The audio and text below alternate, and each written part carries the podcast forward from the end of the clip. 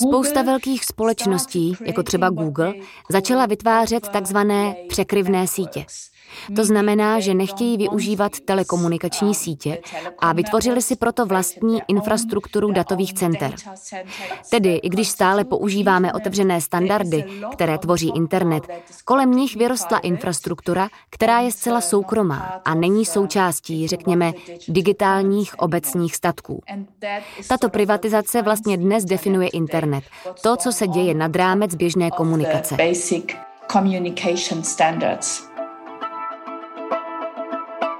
Myslíte si, že se znáte líp, než vás znají digitální firmy? Vytvořili jste si své názory sami nebo vám je sformovali algoritmy? Slouží vaše data k tomu, aby digitální giganti mohli ovlivňovat chod globální politiky? Komu a čemu sloužíte, aniž byste to věděli?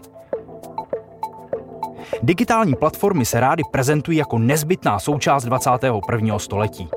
Jak jinak bychom vyhledávali informace bez Google? Kde bychom schánili ubytování, kdyby nebylo Airbnb? Jak bychom komunikovali s ostatními, pokud bychom neměli Facebook? A jak byste poslouchali tento podcast, nebýt třeba Spotify?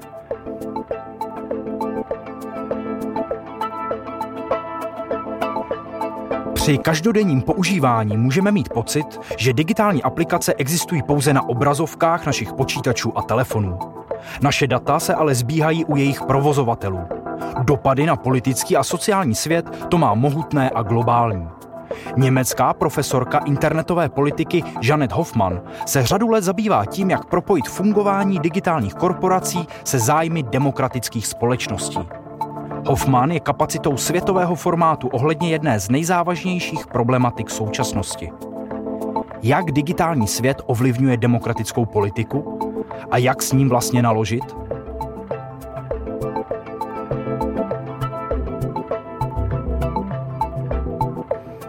Vítejte u screenshotu Inspiračního fóra, podcastu, který vás bere na cestu do světa práce a myšlenek hostů posledního ročníku diskuzní platformy Mezinárodního festivalu dokumentárních filmů Jihlava.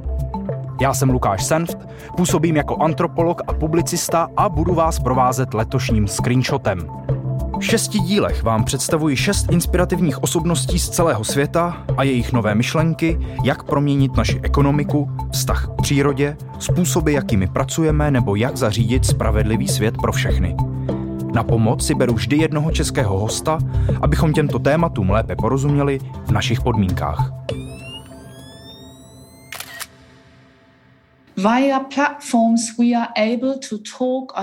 Prostřednictvím platform jsme schopni komunikovat na denní bázi, což by nebylo možné v tak rozsáhlé míře, kdybychom si vyměňovali e-maily nebo pouze uh, četovali. Díky platformám můžeme s ostatními mluvit v reálném čase a nepřetržitě, kdykoliv chceme.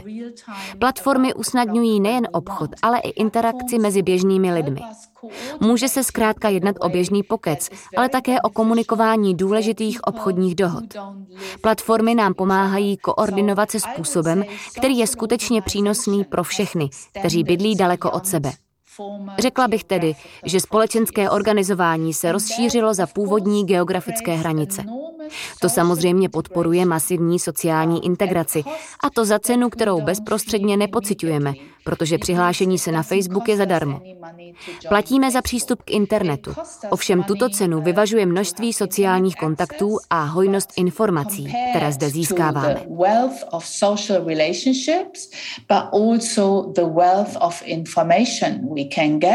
Digitální platformy utváří náš život nebývalým způsobem. Skoro polovina Čechů a Češek tráví na sociálních sítích více než dvě hodiny denně. Každý šestý věnuje sociálním sítím více než čtyři hodiny den co den. Mladí Češi a Češky do 24 let pak visí na sítích skoro nejvíc v Evropě. A nejde jen o komunikaci s kámoši. Středoškolští studenti jako hlavní zdroj informací o politických a společenských tématech využívají právě elektronická média – Stále roste počet lidí, kteří nakupují přes internet. Dnes je jich více než polovina. Na internetu také funguje většina podnikatelských subjektů. S rozšířením digitálních platform jako Uber, Airbnb nebo Facebook začalo být ještě více rovin života organizováno virtuálními aplikacemi. Myslíme si, že je využíváme, jenže především využívají oni nás. Dříve to byly trhy a sítě, které fungovaly jakožto druh organizační metastruktury. A nyní máme platformy, které skutečně vytvářejí spoustu, řekněme, sociálního a ekonomického bohatství. Všichni z jejich existence značně těžíme. A právě proto si myslím, že už nikdy nezmizí, protože z nich máme takový prospěch. Základní služba, kterou platformy nabízejí, je vytváření spojení mezi lidmi a mezi lidmi a objekty všeho druhu. A tato spojení, tyto mezilidské vazby, by mnohdy bez platform vůbec nevznikly. Prostřednictvím internetových platform zkrátka žijeme značnou část svých životů. Udržujeme skrze ně vztahy, Řešíme ekonomické záležitosti a práci, nakupujeme a platíme, inzerujeme a jezdíme a získáváme informace o politickém dění. Nejedná se ovšem o jen tak nějaký uzavřený nebo paralelní svět. I díky našim datům největší technologičtí hráči výrazně zasahují do zásadních společenských oblastí, jako jsou volby, soukromé vztahy nebo spotřeba – Svoje podnikání ale rozjíždějí více směry, jak napsal politolog Ian Bremmer. Materská společnost Google, Alphabet, vlastní nejen přední světový vyhledávač a nejoblíbenější operační systém pro chytré telefony, ale zabývá se také zdravotní péčí, vývojem léků a autonomních vozidel. Rozsáhlá síť elektronického obchodu a logistiky společnosti Amazon zásobuje miliony lidí základním spotřebním zbožím – v Číně dominují společnosti Alibaba a Tencent platebním systémům, sociálním médiím, streamování videí, elektronickému obchodu a logistice. Investují také do projektů důležitých pro čínskou vládu, jako je digitální hedvábná stezka, jejímž cílem je přivést na rozvíjející se trhy podmořské kabely, telekomunikační sítě, cloudové kapacity a aplikace potřebné pro provoz digitální společnosti. Technologické firmy ze soukromého sektoru také zajišťují národní bezpečnost, což je role, která byla tradičně vyhrazena vládám a jimi najatým dodavatelům obraných služeb. Při rutinním používání internetových aplikací svá mnohdy citlivá data poskytujeme několika málo soukromým gigantům. A děláme to i velmi aktivně – Například podle průzkumu Rodič a rodičovství v digitální éře sdílí více než desetina dotázaných rodičů fotky svých dětí zcela veřejně. A během prvních pěti let dítěte nahrají rodiče na internet v průměru 1500 jeho fotografií. Digitální platformy jsou často přístupné zadarmo, jenže cenou za jejich používání jsou právě osobní data. Poskytujeme je ale i pasivně a nemýváme o tom tušení. Plynou od nás konstantní proudy dat, která jsou následně zdrojem moci. Naše náklady na využívání platform jsou opravdu minimální. V podstatě jde o poplatek za internet. Nevýhodou komerčních platform však je, že můžeme sledovat obrovský přesun moci do rukou určitých aktérů. Platformy nejenže ovládají určité trhy, ale vytvářejí trhy nové, a to tím, že kontrolují přístup na trhy, kontrolují ceny a kontrolují rovněž způsoby směny. A to platí jak pro obchodní transakce, tak i pro sociální komunikaci. Vezměte si všechny ty činnosti, které nyní děláme. Stiskneme tlačítko, lajkujeme, retweetujeme. Jedná se o specifický způsob komunikace, který nadefinovaly platformy. Communication defined by platforms. Vítám politoložku Kateřinu Smejkalovou, vědeckou pracovnici z německého think tanku Friedrich Eber Stiftung. Kateřina se věnuje především tomu, jaké společenské dopady mají současné technologie a budoucnosti práce. Jak česká vláda přistupuje k tématu digitalizace a jak ovlivňuje schromažďování citlivých informací české uživatele? Já mám dlouhodobě dojem, že ta česká debata o digitalizaci je velmi zúžená a taky velmi technokratická. Zejména když ji srovnáme třeba eh, s tou debatou německou, kterou já sleduju, tak je zřejmé, že v Německu se snaží přemýšlet o tom, jak by se mohla celková ta společnost proměnit k lepšímu. To znamená, jak by se třeba skrze ty digitální technologie dala podpořit participace lidí, sociální spravedlnost, demokracie a tak dále. Když to, když se vlastně podíváme na tu českou debatu nebo třeba i na celou řadu českých strategických dokumentů, které již máme pár let k dispozici, tak tam jde hlavně o konkurenceschopnost, to jako kdyby neexistovalo žádné jiné měřítko kvality života než konkurenceschopnost. A potom se hodně ta debata omezuje na státní zprávu, na digitalizaci státní zprávy. To znamená, abychom si všichni mohli nějakými digitálními cestami třeba zažádat o novou občanku. A co se týče specificky těch českých uživatelů, tak tam já mám pocit, že v důsledku naší nedávné minulosti je to tak, že nějaké nebezpečí, třeba jako špehování nebo zneužívání informací spíš větříme ze strany státu a naopak jsme velmi slepí vůči tomu, že toto nebezpečí může hrozit i od velkých korporací. Právě ten proces té digitalizace by si vyžadoval, abychom o tom začali přemýšlet právě naopak, protože jestliže nám něco jako občanům nebo jednotlivcům může vůbec dát nějakou moc vůči těm obrovským internetovým internetovým korporacím, tak je to právě stát.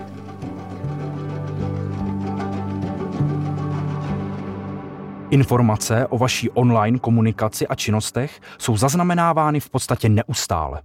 Kdykoliv si vytvoříte účet na sociální síti, nakupujete online, stahujete programy či webová rozšíření, pokud využíváte aplikaci, které dovolíte přístup k GPS, Wi-Fi či Bluetooth nastavení. Takzvané cookies, která ukládají data o vaší návštěvě na webu, Zaznamenávají veškerý váš pohyb a preference. Ukládají se tak data o tom, jaké stránky jste navštívili, co jste na internetu vyhledávali, jaké jsou vaše e-mailové adresy, jakou hudbu posloucháte, co nakupujete, kolik přibližně vyděláte. Bremer k mamutímu objemu dat uvádí. Digitální prostor se neustále rozrůstá. Facebook nyní čítá téměř 3 miliardy aktivních uživatelů měsíčně. Společnost Google uvádí, že na její videoplatformě YouTube je každý den skonzumována více než miliarda hodin obsahu. V roce 2020 bylo vytvořeno a uloženo více než 64 miliard terabajtů digitálních informací, což by stačilo na zaplnění přibližně 500 miliard chytrých telefonů. Díky rozličným datům lze přibližně odhadnout, zda jste zadaný a zda jste ve svazku spokojený, kdy odcházíte do práce, či zda se vám dobře spí, jestli v brzké době plánujete dovolenou nebo třeba dítě, zda nemáte problém s příjmem potravy nebo jestli nevykazujete sklony k sebevraždě. V podstatě jediný způsob, jak se takovému sběru dat vyhnout, je nepoužívat internet. A to pravděpodobně nechcete nebo dokonce nemůžete. In a relationship between us as individuals and Domnívám se, že ve vztahu mezi námi jednotlivci a velkými subjekty, jako jsou platformy, které o nás schromažďují spoustu dat, existuje taková mocenská asymetrie, že zdánlivá svoboda, zda svá data poskytnu nebo ne, vlastně nemá velký význam. Samozřejmě v zásadě bych mohla říct, že nechci poskytovat své údaje Google nebo Facebooku a proto jejich služby nevyužívám. Ale to by znamenalo, že přestanu být společenským jedincem, že jsem jaksi izolovaná od toho, co dělají všichni ostatní lidé. Dnes je vlastně nezbytné využívat digitální služby. Z vašich dat pak vznikne váš reklamní profil.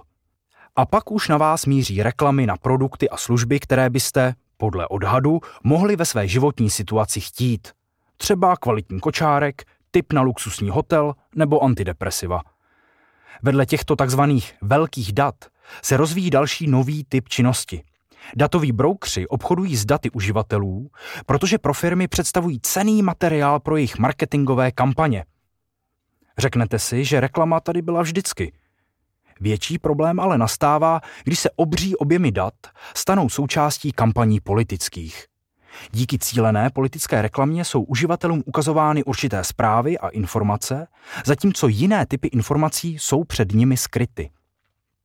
Digitální platformy pak fungují jako nástroj, jak určité názory potvrzovat a upevňovat, aniž byste o tom věděli. Uh, Dalším aspektem, který je velmi důležitý, je otázka transparentnosti. Korporace používají algoritmy vytvičené systémy umělé inteligence a tyto algoritmy řadí obsah a tím určují, co je pro nás viditelné a co ne. Tento druh interních informací chce Evropská komise alespoň částečně zveřejnit pro regulátory, aby lépe pochopili, jak celý proces probíhá. Neměli bychom totiž zapomínat na to, že platformy jsou v dnešní době hlavním prostředkem pro utváření veřejné sféry. Zejména velké sociální platformy představují veřejnou sféru, a to především pro mladou generaci, která už nevlastní televizi a nemá předplacené noviny. Místo toho získává všechny relevantní informace prostřednictvím platform.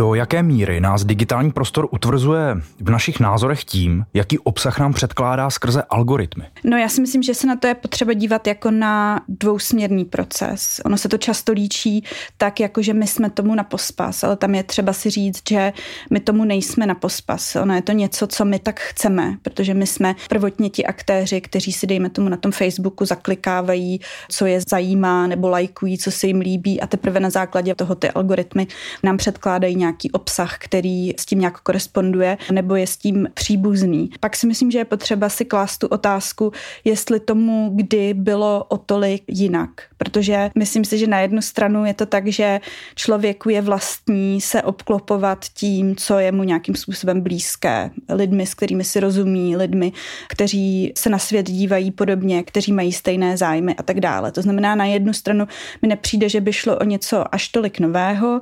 Na druhou stranu je pravda, že dříve jsme třeba aspoň nad rámec tady toho spíše soukromého, o čem jsem teď mluvila, měli třeba jednotná média. To znamená, ti, kteří nás vlastně informovali, co se ve světě děje, tak byly prostě jedno, dvě média, kteří jsme všichni sledovali. A zároveň asi obecně ta společnost byla méně segregovaná. To znamená, člověk v tom životě, i když se obklopoval primárně lidmi, s kterými se rozuměl, tak přesto třeba ve škole nebo tam, kde bydlel, potkával i lidi z jiné části společnosti kteří měli automaticky jiné zájmy, jiný život, jiné názory a tak dále. Vzpomínáte si na kauzu Cambridge Analytica? Tato firma se prezentovala jako společnost analyzující přání spotřebitelů a nabízející cílenou reklamu. Používala aplikaci vyvinutou Britem Alexandrem Kougenem a z její pomocí získávala data o 50 milionech uživatelích Facebooku. Cambridge Analytica údajně využila tato data během volebních kampaní v několika zemích světa. Psychologický profil uživatelů a uživatelek byl prý využit při vytvoření cílené politické reklamy, a to během kampaně Donalda Trumpa i v rámci brexitové kampaně. Co kauza Cambridge Analytica prozrazuje o současné globální politice digitálního prostoru – Jednalo se o výjimečnou chybu nebo spíše o výmluvný projev toho, jak digitální systémy fungují? Do té doby si myslím, že to běžným uživatelům nebylo úplně zřejmé. To, nakolik na tom internetu se ty transakce, interakce nebo i ty emoce, které tam projevujeme, do jaké míry mohou být vytěžovány za nějakými jinými účely. Tady teda to nebyly typicky reklamní účely, ačkoliv teda to vytěžování za účelem o tom prodávání na reklamu je ten hlavní biznisový model. Tak si myslím, že to do té doby nebylo všem úplně zřejmé a tady se nám to najednou vyjevilo prostě ve vší nahotě, jak funguje ten kapitalismus platform. Mluví se o tom jako o nějaké další fázi kapitalismu, kdy ta kapitalistická extrakce postoupila do oblastí, u kterých by ještě třeba před 20-30 lety bylo nemyslitelné, že se taky mohou vytěžovat za účelem zisku, protože prostě proto chyběly ty nástroje, kdežto teď v podobě těch digitálních platform, zejména teda sociálních sítí, se najednou objevil ten biznesový model, jak tady tyhle ty bezprostřední lidské interakce vytěžovat. Co si ale myslím, že je pozoruhodné a zároveň zároveň něčem také symptomatické je, že se od té doby moc nic nestalo. My jsme sice odhalili, jak platformy, jak kapitalismus platform funguje, ale že by se nám na tom základě podařilo něco s tím udělat a vlastně ty nejhorší excesy nějak potřít, to se vlastně nestalo.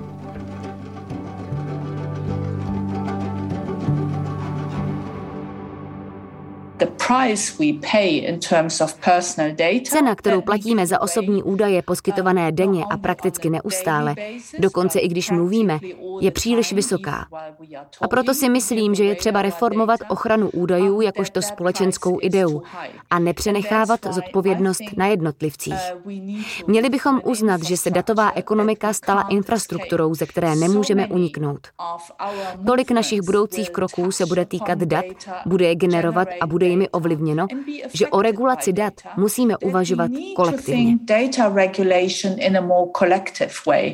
Digitální korporace se brání snahám států o stanovení pravidel, co s daty mohou dělat. Snaží se tomu předejít tím, že sami slíbí větší ochranu uživatelských dat. Třeba Facebook po skandálu z Cambridge Analytica ohlásil přísnější kontrolu toho, jak jsou data využívána. Když se korporace chtějí kontrolovat sami, nedělá to velkou dobrotu. Nedávno Facebook přes všechny sliby čelil podobným skandálům. Například vyšlo najevo, že tato sociální síť měla podněcovat násilí v Etiopii a zkreslovat informace pro investory.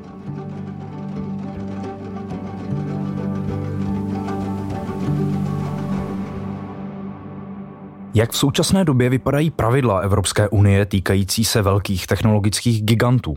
A jaké jsou největší nedostatky současné legislativy? Důležitou legislativu, která byla přijata a do jisté míry je i vzorem pro tu evropskou legislativu, je legislativa německá, čímž už se teda dostávám teď k té připravované evropské legislativě, tam jde vlastně o Digital Services Act a Digital Markets Act. Mělo by tam v zásadě jít o právě více transparentnosti, více té takzvané interoperability, to znamená, aby nebyli uživatelé nucení zůstávat na jedné síti nebo na jednom messengeru nebo u jedné služby, ale mohli daleko lépe s těmi svými daty, buď to oni sami přejít, anebo dokonce i si třeba psát napříč různými messengerovými službami. A také by tam prostě měla být nějak zakotvena větší odpovědnost těch zejména největších hráčů. Že samozřejmě to je regulace, která jde významně proti biznesovému modelu těch velkých platform.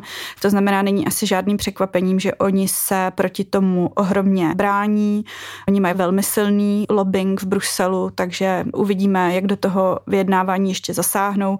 A samozřejmě je to také tak, že Týká se to veškeré regulace, ale tady té regulace na internetu, kde ten regulátor prostě má ještě jako náročnější prostředí, do kterého je potřeba nějak zasáhnout, tak je zcela obvyklé, že ty aktéři potom z té regulace utíkají.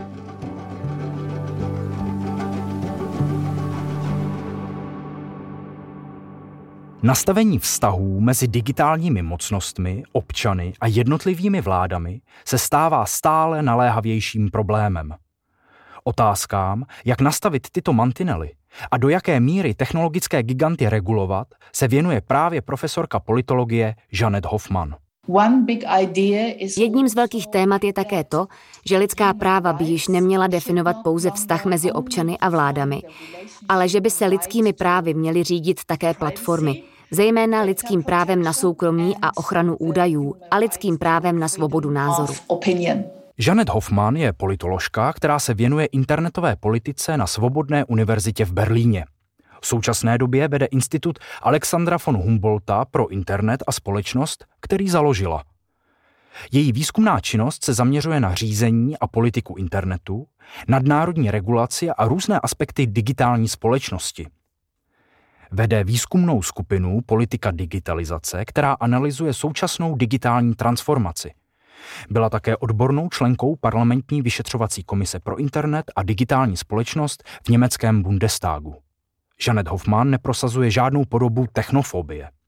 Nesnaží se ukázat, že technologické firmy jsou padouši a že bychom měli žít mimo internet. Pokud mluví o regulacích, nemyslí tím cenzuru, ale nastavení pravidel, která by mohla zamezit využívání dat proti zájmům svobodné společnosti. Pokouší se přijít na to, jak digitální technologie využít naopak k jejímu prospěchu. Představte si, že by se ona velká data korporací nevyužívala k naplňování mocenských zájmů těch, kdo si je koupí, ale k lepšímu plánování, propojování a logistice na státní i globální úrovni. Protože se digitální korporace staly pro naše demokracie natolik důležitými, Evropská komise a také některé národní vlády tvrdí, že musíme lépe porozumět a mít vliv na způsoby, jakými tyto korporace regulují informační toky. Takže idea regulace platform spočívá ve skrocení jejich moci, ať už v rámci trhů nebo v rámci veřejné sféry. A v požadavku, aby se řídily principy veřejné politiky. Státy za digitálními korporacemi pokulhávají. Giganti totiž mají obrovskou informační převahu. Digitální svět se vyvíjí tak překotně, že na vývoj mohou zákony a pravidla jen stěží rychle reagovat nebo dokonce vývoj předvídat. Hoffman si je vědoma, že internetové technologie jsou něčím novým, s čím lidstvo nemá srovnatelnou zkušenost. Co se ale týká nerovného postavení mezi jednotlivcem a nadnárodními společnostmi, lze se podle Hoffman inspirovat v historii a vzít například odborářské aktivity jako určitý typ inspirace, co se dá dělat. Já sama nemůžu regulovat data, která produkuji.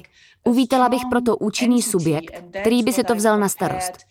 Proto používám přirovnání k odborovým organizacím, které dříve chránili práva zaměstnanců, kteří si také nemohli vyjednávat své smlouvy individuálně, ale potřebovali vytvořit jakési silné kolektivní združení. A něco takového potřebujeme také s ohledem na zprávu dat.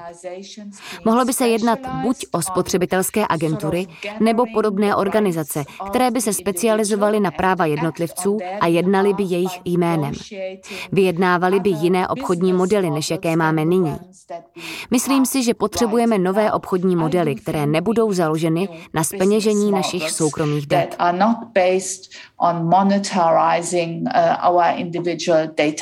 Regulace technologických gigantů je pro Evropu velký oříšek. Dominantní digitální korporace totiž zpravidla pocházejí ze Spojených států.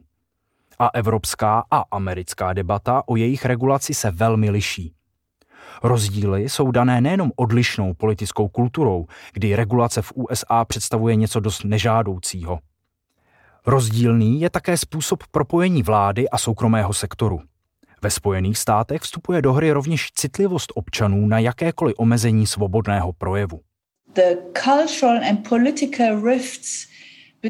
Kulturní a politické rozpory mezi Spojenými státy a Evropou se v posledních letech velmi prohloubily. A netýká se to jen regulační agendy vlád. Je to cítit i v diskuzích na akademické půdě a řečeno slovy nevládních organizací, máme opravdu velmi odlišné představy o tom, jak by měly být platformy regulovány. Pochopila jsem, že například právo na svobodný názor má v USA téměř náboženský status. Je to cosi posvátného. Nesmí se na to ani sáhnout, nesmí se to omezit. Američtí kolegové třeba nikdy nepochopili, jak je možné, že evropští občané nemají problém s tím, že existují jistá omezení veřejných projevů. Například popírání holokaustu je v Německu prostě nelegální deny Holocaust. Evropa má větší odvahu a odhodlání do regulace toho, jak bude fungovat digitální prostor.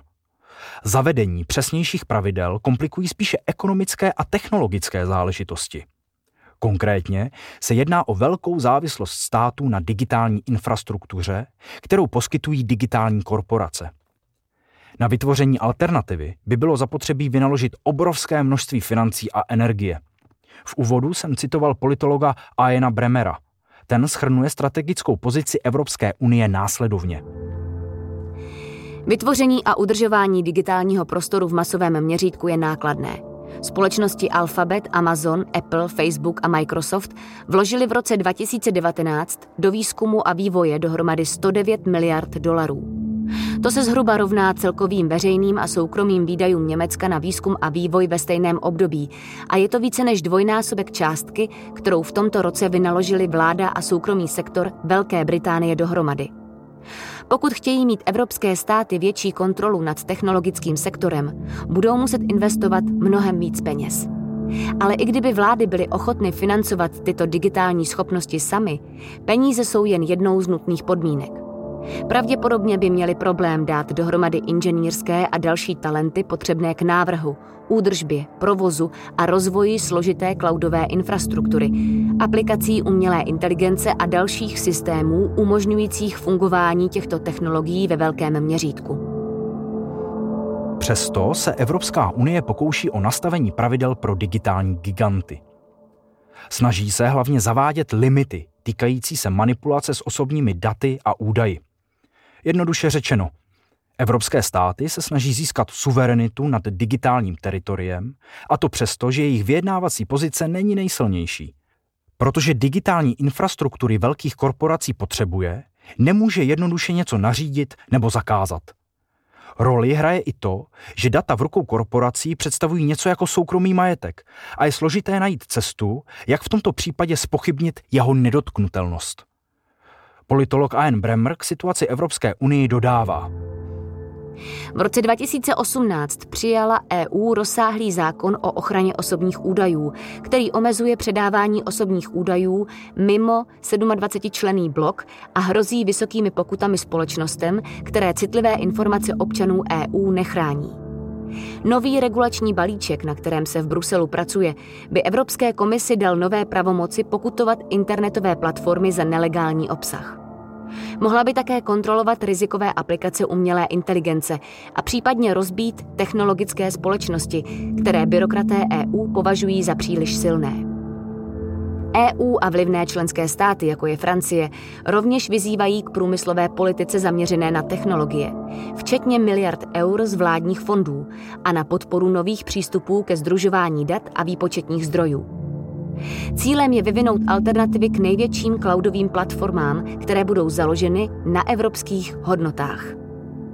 Výsledek závisí na tom, zda může být hybnou silou inovací i nadále hrstka velkých cloudových platform, nebo zda může skupina firm fungujících pod větším dohledem vlády vytvářet špičkovou digitální infrastrukturu, která bude konkurenceschopná v celosvětovém měřítku.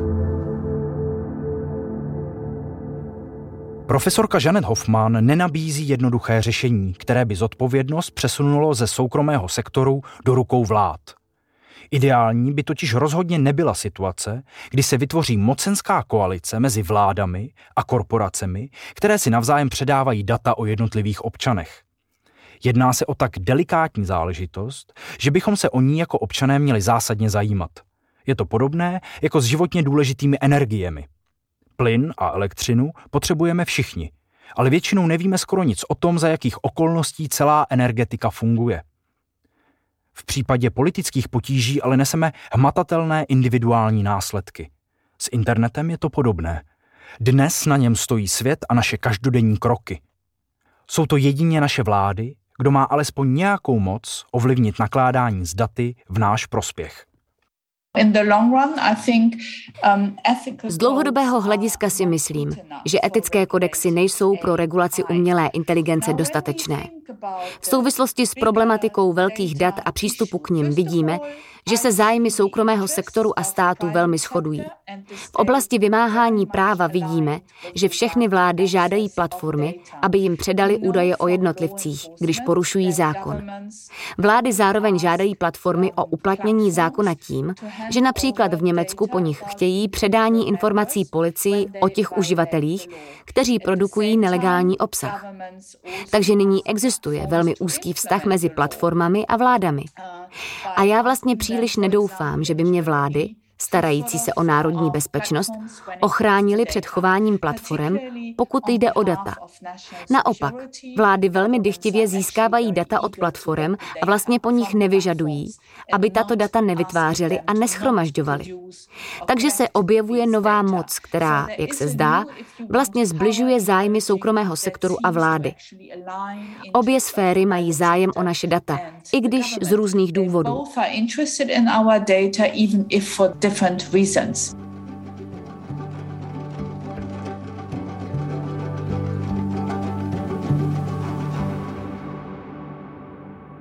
Jaká pravidla pro fungování digitálního prostoru potřebujeme, aby byl virtuální svět spravován demokraticky a bez utváření monopolu?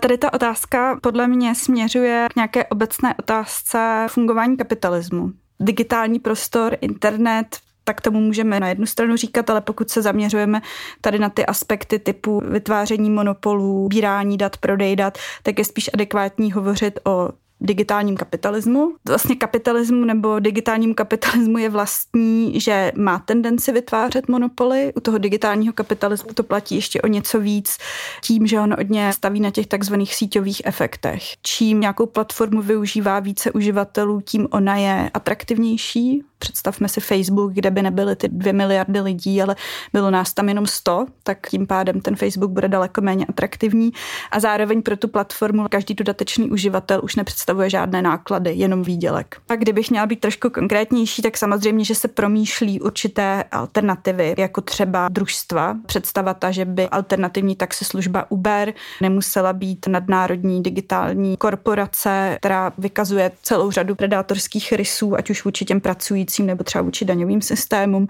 ale že by to prostě mohla být místní družstva, která by využívala v podstatě tu stejnou technologii, ale trochu za jinými účely, ty vlastnické vztahy by byly jiné a tak dále. Ten problém je prostě ten, že pokud zbytek té ekonomiky funguje na kapitalistickém principu, tak pro takovéhle pozitivní deviace je hrozně těžké se udržet a vždycky budou tahat za kratší, pro vás vždycky budou uživatelsky méně pohodlné, protože konec konců ten Uber přesně těží z těch síťových efektů. On těží z toho, že ať už přijede jdete do jakéhokoliv města po země kouli, tak vždycky si zapnete tu aplikaci, tu stejnou a vždycky jakoby se tím taxíkem svezete, když to vyhledávat nějaké místní družstvo je prostě daleko obtížnější.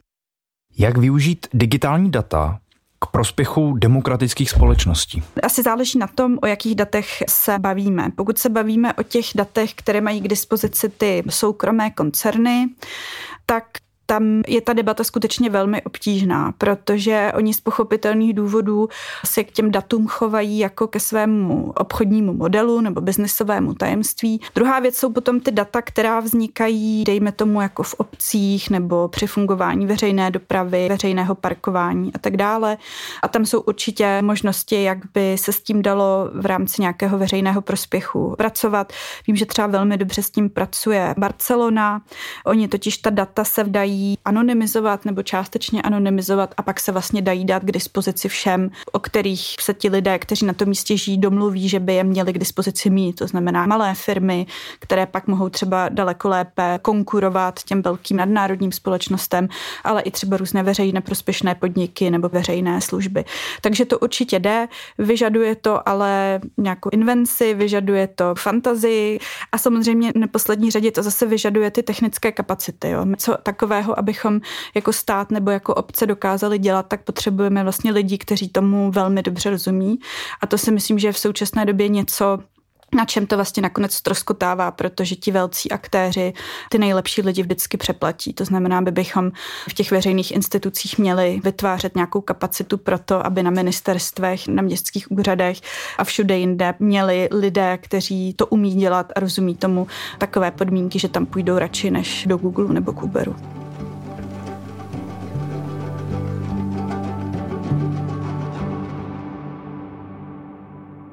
Dnes jasně vidíme, jakou péči potřebují kolektivní statky, na kterých každodenní provoz našich společností závisí.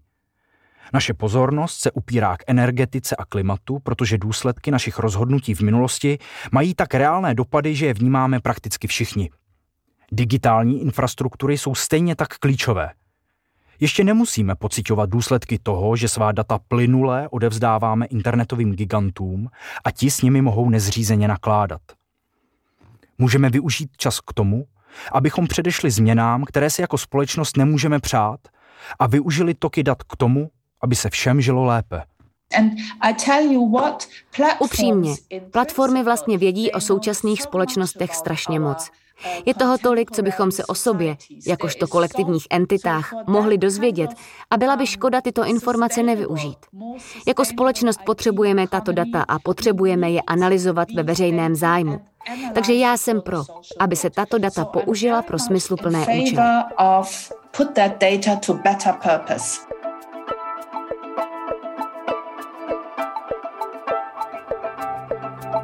Poslouchali jste epizodu podcastu Screenshot Inspiračního fóra věnovanou práci a myšlenkám německé profesorky internetové politiky Janet Hoffman. Hostkou ve studiu byla politoložka Kateřina Smejkalová. Příště vám nabídneme záznam debaty na téma postavení Romek a Romů v kultuře s názvem Rovnost v umění. Překážkách, kterým musí romští umělci a umělkyně čelit, stále reprodukovaných stereotypech i možných řešeních debatují herečka, zpěvačka a moderátorka Alžběta Ferencová, dokumentaristka Vera Lacková a hudebník Vojta Lavička. Za dva týdny se pak s evoluční ekoložkou Monikou Galiano budeme zabývat tím, jestli jsou rostliny inteligentní a zda mají vědomí. Všechny díly najdete na našem webu inspiračníforum.cz lomeno podcasty a v podcastových aplikacích. Naslyšenou příště.